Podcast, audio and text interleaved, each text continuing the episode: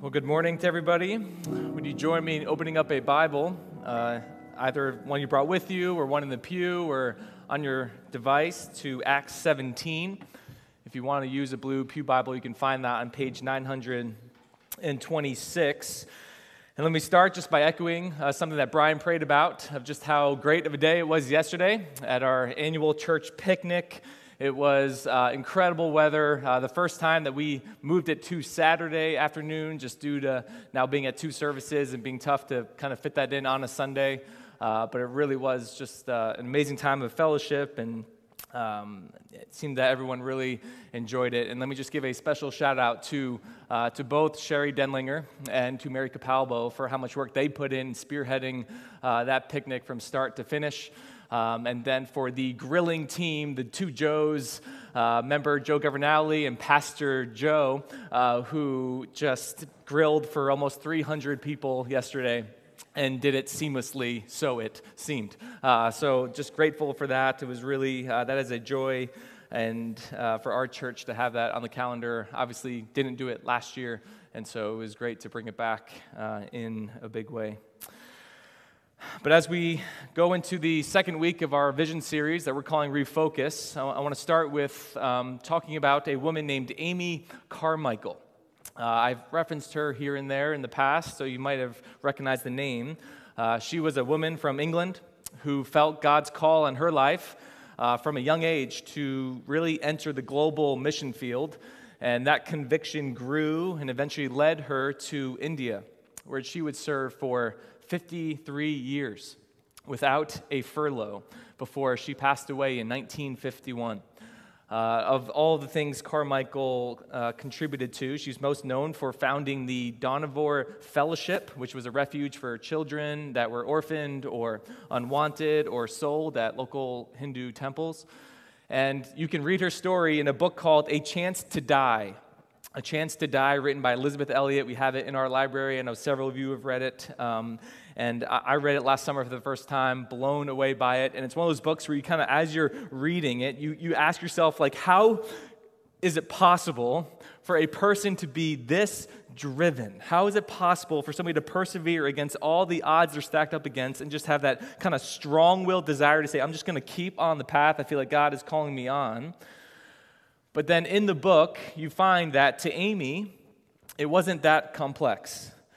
That she said the single principle that governed her life was this question Ask not how little, but how much can love give? Ask not how little, but how much can love give? Many of you know, because we talk about it often, or at least try to, that this church, ever since its founding, has a rich history of global missions, um, partnering with individuals and families and organizations that are engaged in vocational, missional work uh, to the ends of the earth, but also locally, so locally and globally. And that conviction that when Grace Church was planted back in the 40s uh, was kind of born out of this belief that the local church is the primary avenue through which God is accomplishing his mission to make disciples of all nations to the glory of his name. And so each local church, wherever it is located, however small, however large, should prayerfully consider their role in that global mission movement. And so, practically speaking, there's prayer, there's relationships that we create and cultivate. And then over 20% of our budget each year is allocated towards missionary families and organizations. So when you give to Grace Church, you're not only uh, supporting the disciple making, uh, kingdom expanding ministry through what is happening here, but through every dollar given to Grace, you're also playing a part in the disciple making work happening uh, locally in the area, uh, in New York City, domestically in places like Mississippi, and then globally like Kenya, Nepal, Israel, Costa Rica, Bolivia, and other places. A local church with a global mindset. Here's the thing that would happen to me growing up in this church and knowing about this conviction, being kind of taught and shaped by this conviction of the global mission field, is that when I thought about missions and I thought about the mission field, I always thought about foreign places. That that is where the gospel was needed. And the mission field, again, was in far, far away lands. Um, but here, th- th- this was home. We, we, we sent people to the mission field and kind of implying in my young mind that we are not a mission field here like there's a mission field in Nepal or Japan or elsewhere. But as I grow and matured in the faith, I have been growing and still growing in the conviction that these suburbs of New York City are as much a mission field as anywhere in the world. And that is a little bit of the heart behind our vision series, again, that we're calling Refocus this year. Um, if you missed last week, I would encourage you to go back and listen to last week's sermon because I kind of gave you a reason um, and the reasons why we do a vision series each year and why we're focusing on this theme of refocus. But to sum it up, we aim to be clear here at Grace Church on what it looks like to make disciples, not just as a vision statement for the website, not just in general, but how do we make disciples as a church in our given context, in our place, in our time, in northern New Jersey in 2021? What does that look like? And we're spending each week in Acts 17 to learn from Paul's time in the city of Athens. And again, last week we really only focused on verse 16, um, where we just wanted to understand where we are where are we? Where is Grace Church right now? What are the primary idols that we find we're up against? Uh, that, as again, Brian prayed, that threaten to keep us captive and distract us from Christ, but also confront, that we are going to confront in a culture that we're trying to reach. And from Paul, we learned that we are to embrace where we are, to see where we are, and then finally to understand where we are. And now we're on to week two. Who and how do we proclaim in the mission field of the suburbs? Who and how do we proclaim in the mission field of the suburbs? So we're going to read uh, a passage this morning from Acts 17, again, starting in 16. And this time we're going to go and read all the way to verse 31. So you can follow along in the Bible or up on the screen. Now, while Paul was waiting for them at Athens, his spirit was provoked within him as he saw the city was full of idols. So he reasoned in the synagogue with the Jews and the devout persons, and in the marketplace every day with those who happened to be there. Some of the Epicurean and Stoic philosophers also conversed with him, and some said, What does this babbler wish to say? Others said, He seems to be a preacher of foreign divinities, because he was preaching Jesus and the resurrection. And they took him and brought him to the Areopagus, saying, May we know what this new teaching is that you are presenting, for you bring some strange things to our ears.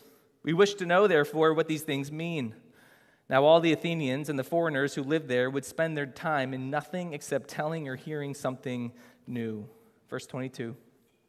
So, Paul, standing in the midst of the Areopagus, said, Men of Athens, I perceive that in every way you are very religious. For as I passed along and observed the objects of your worship, I found also an altar with this inscription To the unknown God. What therefore you worship as unknown, this I proclaim to you.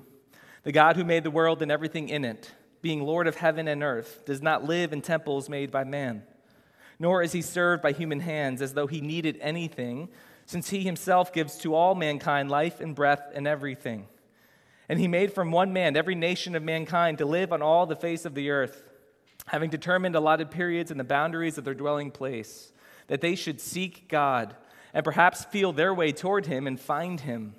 Yet he is actually not far from each one of us, for in him we live and move and have our being. As even some of your own poets have said, for we are indeed his offspring. Being then God's offspring, we ought not to think that the divine being is like gold or silver or stone, an image formed by the art and imagination of man. The times of ignorance God overlooked, but now he commands all people everywhere to repent, because he has fixed a day on which he will judge the world in righteousness by a man whom he has appointed. And of this he has given assurance to all by raising him from the dead. All right, here's what we're going to do. We're going to look at three principles that Paul modeled in Athens, and we're going to see how Paul modeled them, and then we're going to shift and see how can we apply these principles for us today in our context. So the first principle, Paul entered. Number 1, Paul entered. In this passage, we read about Paul in three places, two of which he went by choice, the synagogue and the marketplace, and the third he went to by invitation, the Areopagus.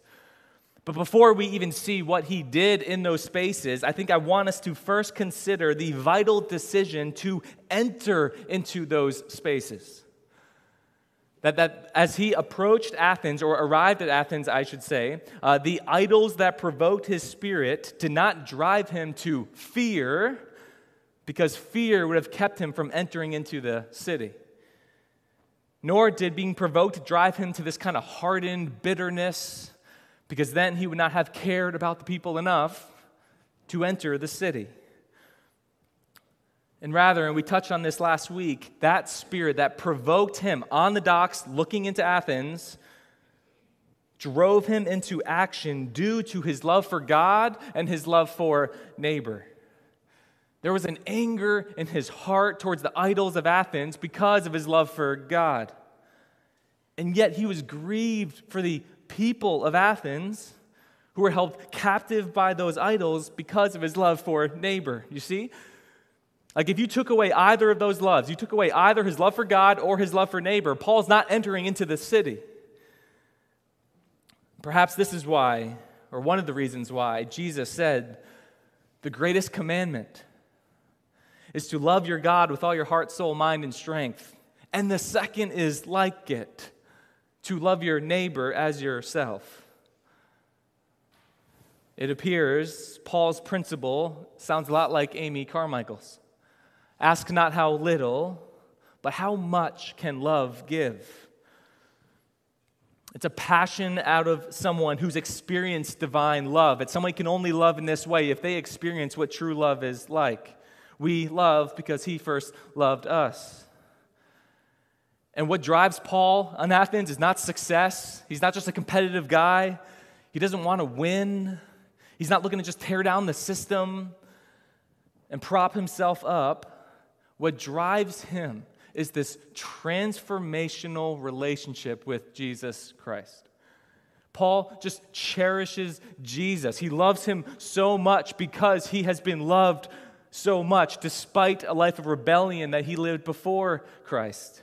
And so now his desire is to see others to know this same Jesus. Paul loves God enough to hate the idols. And Paul loves lost people enough to enter the city. Number one, Paul entered. Number two, yes, these all start with the same letter. You're welcome. All right, I'm just I was rolling this week. No, I'm just kidding. Um, number two, Paul engaged. So, so Paul entered, and now Paul engaged. Notice that Paul first goes to the synagogue, as was his custom when he entered into cities. But then Athens, immediately we know that something different is happening here because he does something that we didn't read about in the other cities uh, in this second missionary journey in Acts 17. In that he goes into the marketplace. Verse 17, he went to the marketplace every day with those who happened to be there. And so you might ask, if you're reading this passage and you're trying to understand what Luke is telling us here, why? Why is it different here? And I assume that part of it is that those idols that overwhelmed Paul as he saw and entered into the city were dedicated primarily to Greek gods and Greek goddesses.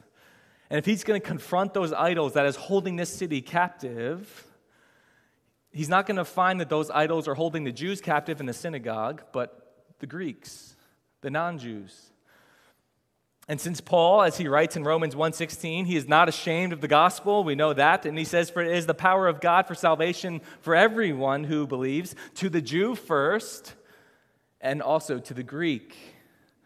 So he goes to the synagogue, but then he says, I can't just stay at the synagogue in Athens. If I'm going to confront the idols in Athens, I have to go where those idols are primarily holding people captive, and that drove him to the marketplace. The context of the city impacted where he decided to enter and engage. Both the religious and the non religious spaces. But then, how does Paul engage? What, what is his strategy here? I think the key word we're given in this passage is the word reasoned. He reasoned in the synagogue and in the marketplace Meaning, Paul didn't kind of come barnstorming into the place, right? Like, he didn't come just saying, like, everybody listen up. I got something to say. He's not condemning. He's not sitting up shop. He's not on the street corner with a loudspeaker. No, he reasoned with. He entered into dialogue. He discussed. He went back and forth and back and forth with those he came in contact with. Remember, we're not told how long that Paul was in Athens, but if you just use some logic here, it's at least as long as it would take for a round trip to Berea and back where he came from. Because he told those whom dropped him off, he said, Hey, go back and tell Timothy and tell Silas to come soon. So it takes as, as 186 miles, whether they're going inland or they're going back by sea, first century, 400 miles round trip, and Paul and Silas, depending on how soon that they would come back and listen to Paul, I can't say how much time that was, but it wasn't a week. I think Paul was in Athens by himself for a pretty long time. And in that time, every day, he observed. He asked questions. He answered questions. There was a contextualized back and forth with those people he spoke to. You see, when he was in the synagogue, he would reason from Scripture because that is the common ground that he had with those people. He would use what we now know as the Old Testament to show them how those Scriptures point to and are fulfilled in Jesus Christ. But that won't work in the marketplace because the people in the marketplace don't give, uh, like, they don't care about Scripture. They, they don't know Scripture. So, like, if Paul goes and starts preaching about the God of the Old Testament, he's going to get a lot of blank stares. It won't do anything. He has to contextualize his message to the people who are there. So, he reasons from culture, he reasons from human nature, which we'll see an example of in a moment. Athens, uh, which again we talked a little bit about this last week, had kind of this legacy intellectual uh, giant of a city. Uh, you had old philosophers that came centuries before, like Socrates and Plato and Aristotle, which uh, still shape a lot of kind of Western culture and philosophy today. But certainly by the first century, they were still very much in the minds and hearts of the people there. And there was a form of dialogue that was called the Socratic method. If you majored in philosophy or know more about philosophy than I do, uh, the Socratic method of dialogue is a formal kind of Q&A format. I ask a question, you answer the question, and then you ask me a question, and we go back and we go back and forth and we exchange ideas. And that's what people in Athens love to do. You read in the passage, they just loved learning something new. This would happen in the marketplace every day. And in some ways, it does kind of show a healthy form of communication amongst two people, especially two people who are coming to a topic from different angles. If we don't disagree, the key is to ask good questions, good questions to actually understand. Right? Don't assume about the person you're dialoguing with. Don't assume that you know why you disagree with them. Ask questions. More questions, less assumptions. There's something to that Socratic method of dialogue that's actually healthy. And Luke tells us that apparently Paul gained some attention because of those discussions were centered on Jesus and the resurrection. That was new to the people of Athens, and they loved something new. But Paul avoided two equally dangerous traps when it comes to engaging with others. The first trap is to proclaim Christ without any discussion. So, again, the kind of the barnstorming mentality showing no interest in other people, showing no interest in where they're coming from, showing no interest in maybe the beliefs that they hold. It's just, I'm here to tell you the truth. You, like, just don't, just shut up and listen, right? I got something to say to you. He avoids that, but he also avoids having a discussion without ever proclaiming Christ, driven by a mentality of fear. I only want to kind of keep the peace here. I don't want to go there. I don't want to ever share the reason, the hope that I have. I just want to hear what you have to say. So when Paul engaged, he avoided both those traps. And I think in this way, he followed the ministry model of Jesus. Paul didn't reinvent the wheel. If you were to read through the Gospels about this person, Jesus, I think one thing that would stand out to you is that he asked a ton of questions. no matter who he was talking to his disciples who were following him, the Pharisees who hated him, the strangers who were just perplexed by him, and everybody in between. Jesus, the God man who knows all things, asked questions. Not because he didn't know the answers, but good questions often expose other people and their worldviews more so than good statements. Good questions are vital in any kind of missional work. So that's number two, Paul engaged. And then number three, Paul explained. He entered, he engaged, he explained. Luke tells us again, he went day in, day out to the synagogue and the marketplace, and then he is invited by the Athenians to speak at the Areopagus.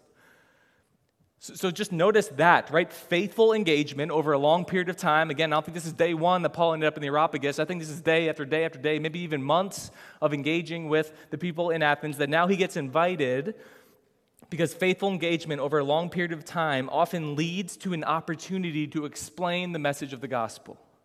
Faithful engagement over a long period of time will often lead to the invitation to explain the message of the gospel. And in his explanation, he is still mindful of where he is and who he is talking to. Paul doesn't have a cookie cutter approach here. He doesn't have the kind of the four points that, okay, now you ask me, uh, here we go. I've memorized this. I took this class in high school. I read that Lee Strobel book. Let's go. Point one, point two, point three, point four. Not what Paul does. He's mindful of where he is, he's mindful of who he's talking to.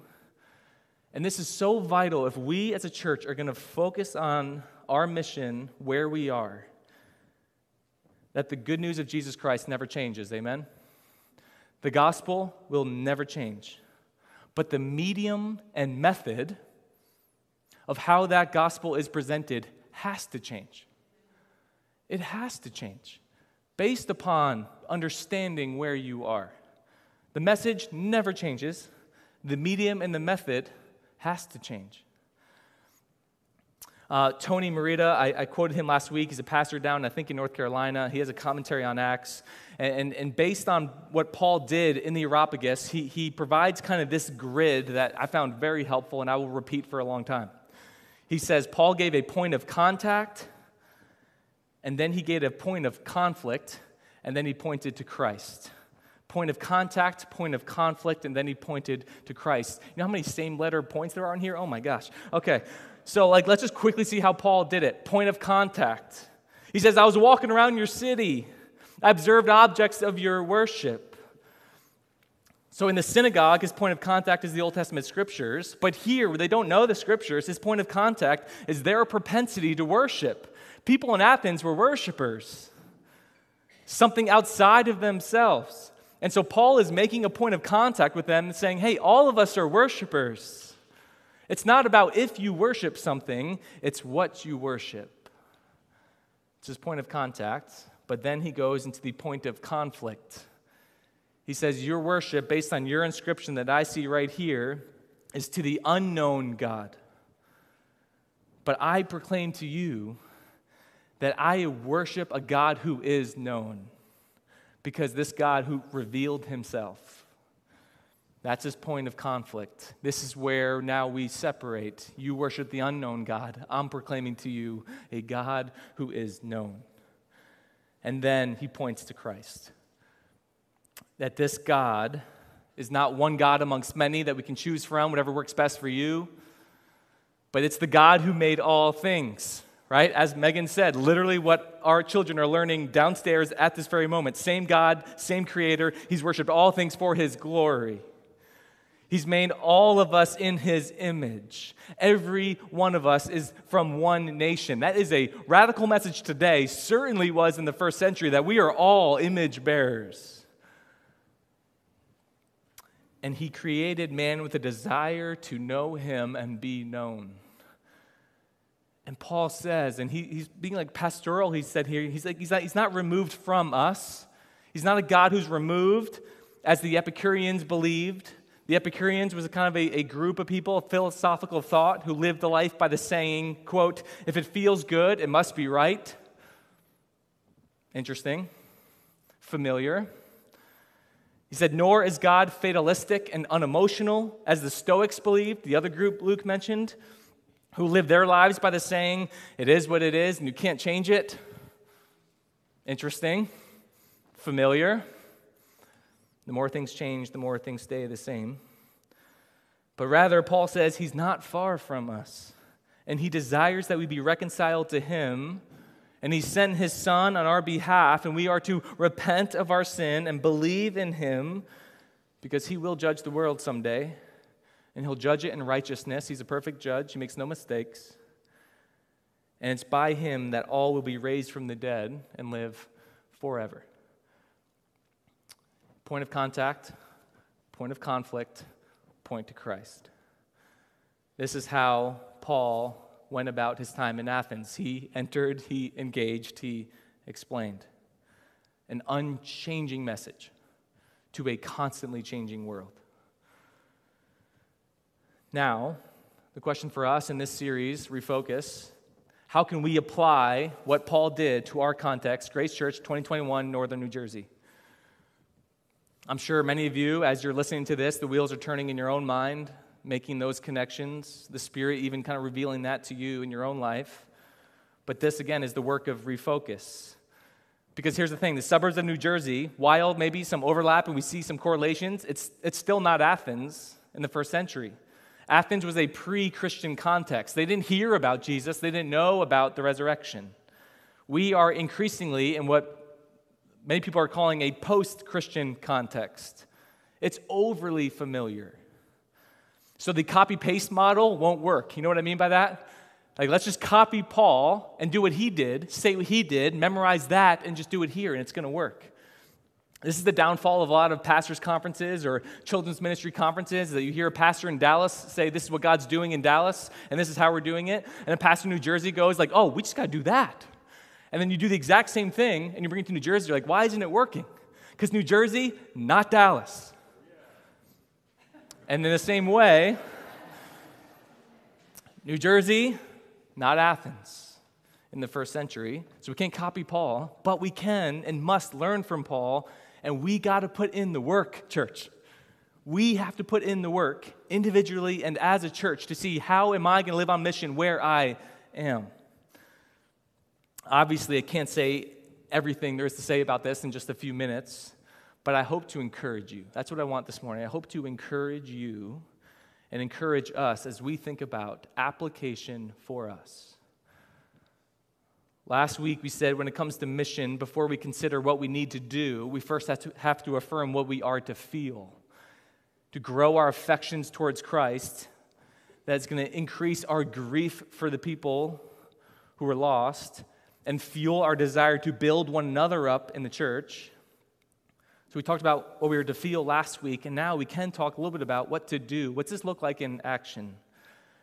And I want to do so with the three same principles enter, engage, explain. Number one, we need to enter the spaces God has placed us.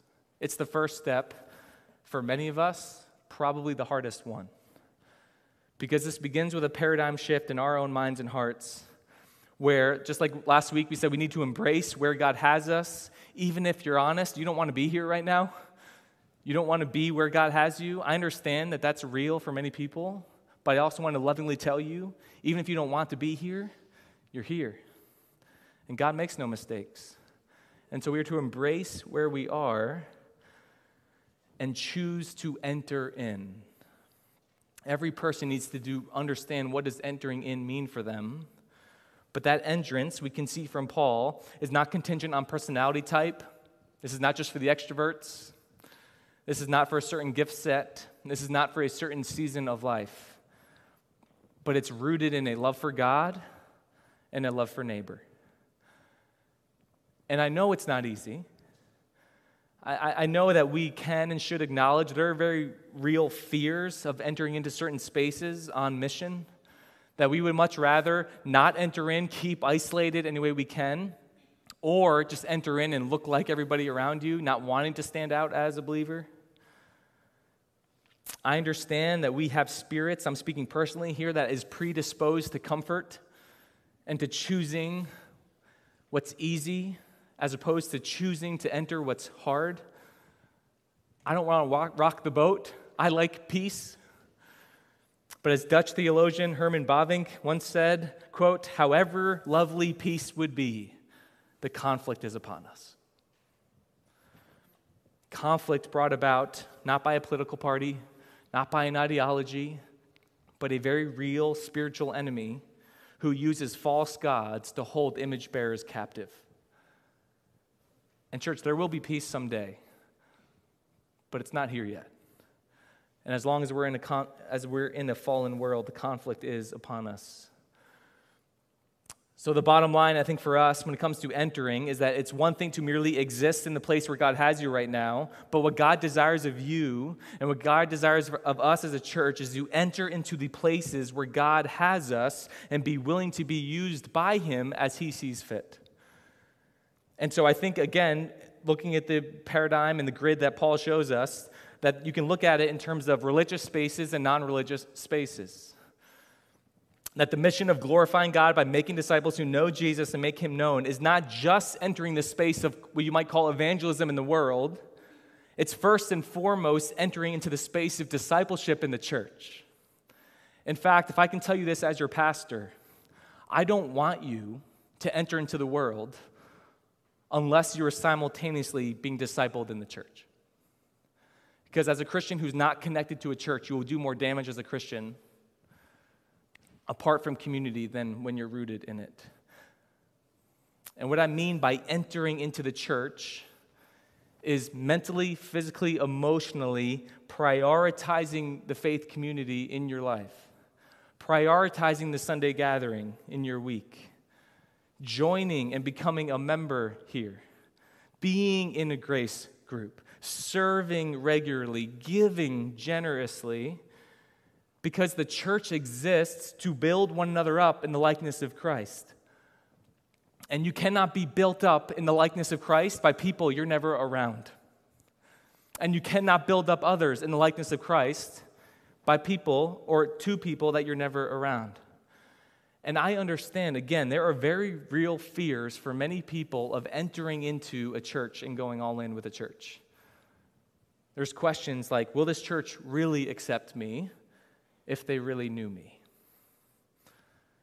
Maybe you've been hurt by a church in the past. Maybe you've been hurt by this church or somebody in this church or by professing Christians. And I never want to make light of that.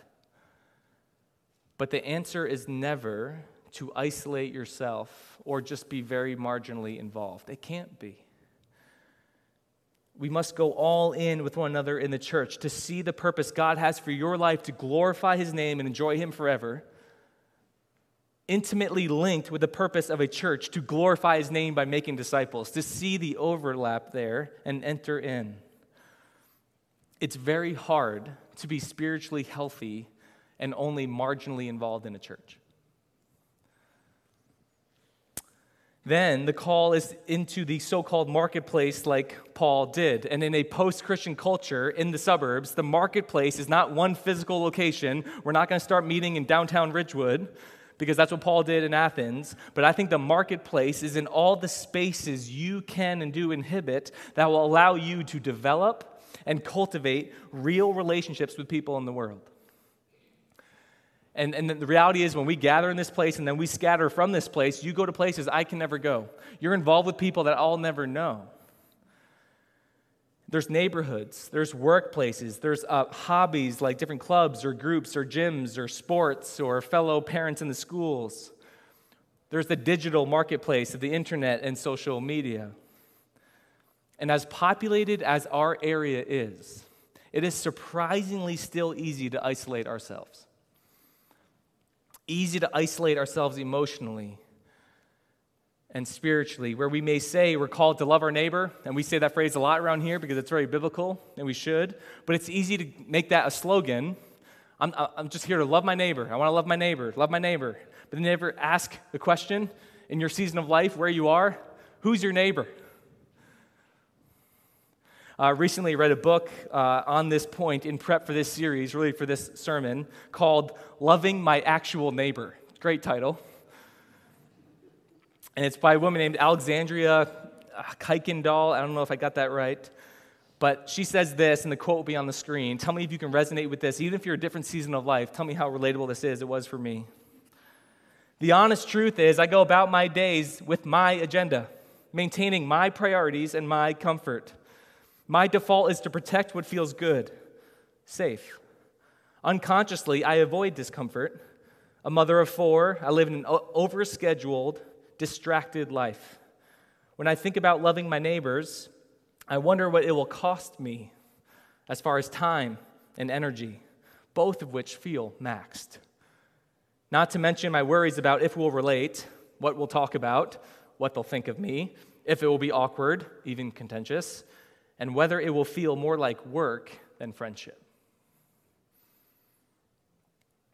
In a contextual mission field like the suburbs, where so many of us are just that, maxed out, feeling like I'm barely keep my own head above water, to think about loving your neighbor in the way God calls us to feels more like work than friendship. Even if your season of life is different than Alexandra's here, I think, again, many of us can resonate. It turns out that loving your neighbor as yourself is easy to say and affirm, but can be uncomfortable and difficult to live out. And so there is a daily choice to say, I'm going to enter in. I'm going to try and understand what does entering in look like for me now. Because Christ's love for me, which was abundant and free, now frees me to enter in even when it's uncomfortable. That's number one. Number two, let's go quickly here engage. What's it look like to engage in the suburbs? I think the best kind of engagement in our context is in the um, realm of long term relationships that are cultivated over a period of time. Where, as Paul engaged, we can reason with and discuss with our neighbor. And even in our relationships in the church with fellow Christians who need to be built up and encouraged. Uh, one issue that I have with a lot of evangelism studies is that you, again, you get to the point where you're supposed to memorize talking points right? Not to say that there isn't some value in a lot of those evangelism teachings, but it tends to breed a one size fits all conversation no matter where you are or who you are for everyone. And, and then and you, and you just get really nervous because you've got to memorize them. It can be really nerve wracking and it leads to fear, where oftentimes we get in situations where we just say nothing because it's awkward and we're always kind of we're, we're, like we're like looking for that quick segue of like the weather to the four point gospel presentation you've been there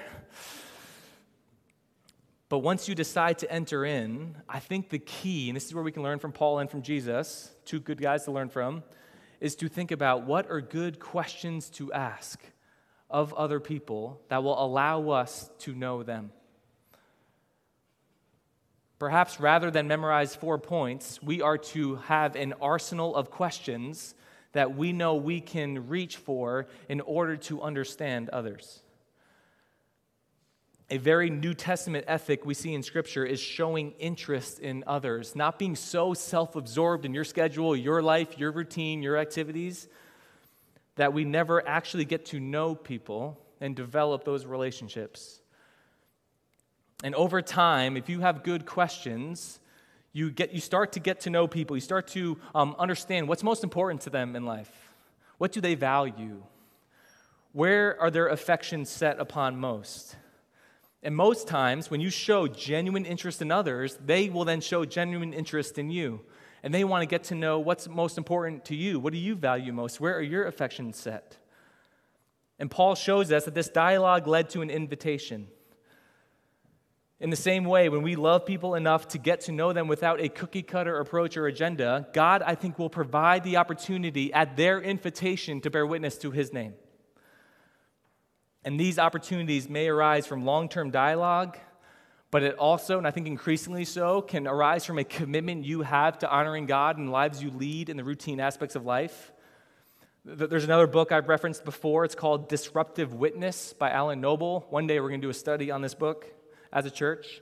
But it talks about living a life committed to God that disrupts the cultural norms of the day and confronts the false gods of the culture. Like praying before a meal wherever you are even just silently to yourself. Like taking the Sabbath seriously and resting from work in a society that never rests from work. like being known more for generosity and living simply rather than a commitment to consumption in a world that always wants more and more and more, like committing to never give in to gossip or talking negatively about others when they're not around. The most powerful witness is often done in the daily routine activities of life, the things you do or don't do. And then, lastly, and we'll finish with this, we are to explain. Enter, engage, explain. We engage with those around us in the spaces that we choose to enter into. And then, when God supplies the opportunity for you to bear witness to your faith, we are to explain in a way that will be based upon where we are and who we're talking to, based upon what you learned about them in your relationship with them. It's why I think the most effective missional way is to live in relationship. Because the better you know others, the better you can explain the gospel and the hope of the resurrection to them. And it's those three C's. In your understanding, have the Spirit lead you to a place where you understand what's the point of contact to the person I'm trying to reach even in the idols of comfort and of success and freedom, even affirming that it's human nature's desire to like those things, like comfort. It's not a bad thing. Success, not a bad thing. Freedom, certainly not a bad thing. See that as a point of contact, but then understand the point of conflict. That there's ways of getting hold of those things comfort, success, and freedom, like we talked about last week. That you cannot actually grasp them with the things of this world that you'll always be striving, never arriving. That those things are good gifts, but terrible gods. And then lastly, point to Christ, how it's only through the life, death, and resurrection of Jesus Christ, through which we are restored by repentance and faith, that we will experience something like true comfort. And I'll say this as we close that in a post Christian culture, one major obstacle we face that Paul never faced in Athens is that when he began to talk about Jesus and the resurrection and what we now know as Christianity doctrine, no one in Athens knew about it. It was interesting because it was new. But the context that we're in today, everyone has an opinion of how they see Christians. Everyone has an opinion of, regardless of kind of what you believe, they will have an opinion about you. And generally, it's not great. That they're bigoted, closed minded, just a political voting pace, base for the right. That these are the obstacles we face that Paul didn't face.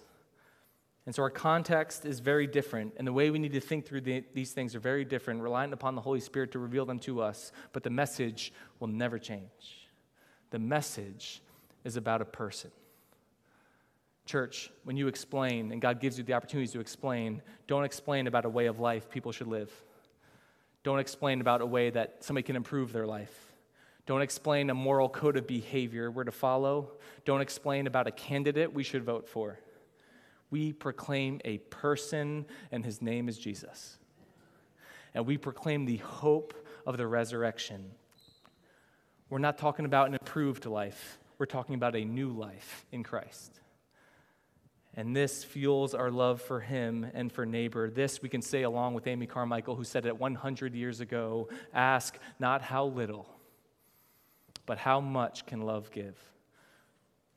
Carmichael had her own fears before she chose to enter in. So, as you think about your life, where God's calling you to enter in, whether that's vocational missions, and it might be, or to enter into your office, or your virtual office, or your school or your neighborhood with your hope only in Jesus, let these words that Amy's mother wrote to her when she was a young woman and made the decision to go overseas, and she was dealing with the fears with that, let these words from her mother minister to you. And we will close with this. It'll be on the screen. He, he who hath led will lead all through the wilderness. He who hath fed will surely feed. He who hath heard thy cry will never close his ear. He who hath marked thy faintest sigh will never forget thy tear. He loveth always, faileth never. So rest on him today, forever. Let's pray. Father, we thank you for the riches of both your word and for church history, and for the stories of faithful men and women like Amy and her mother who can testify to us today. Encourage us in where you've called us, Lord. Give us the faith to embrace where we are. Lord, give us the courage to enter into the spaces you have us. Give us the courage to engage, to love our neighbor enough to understand them.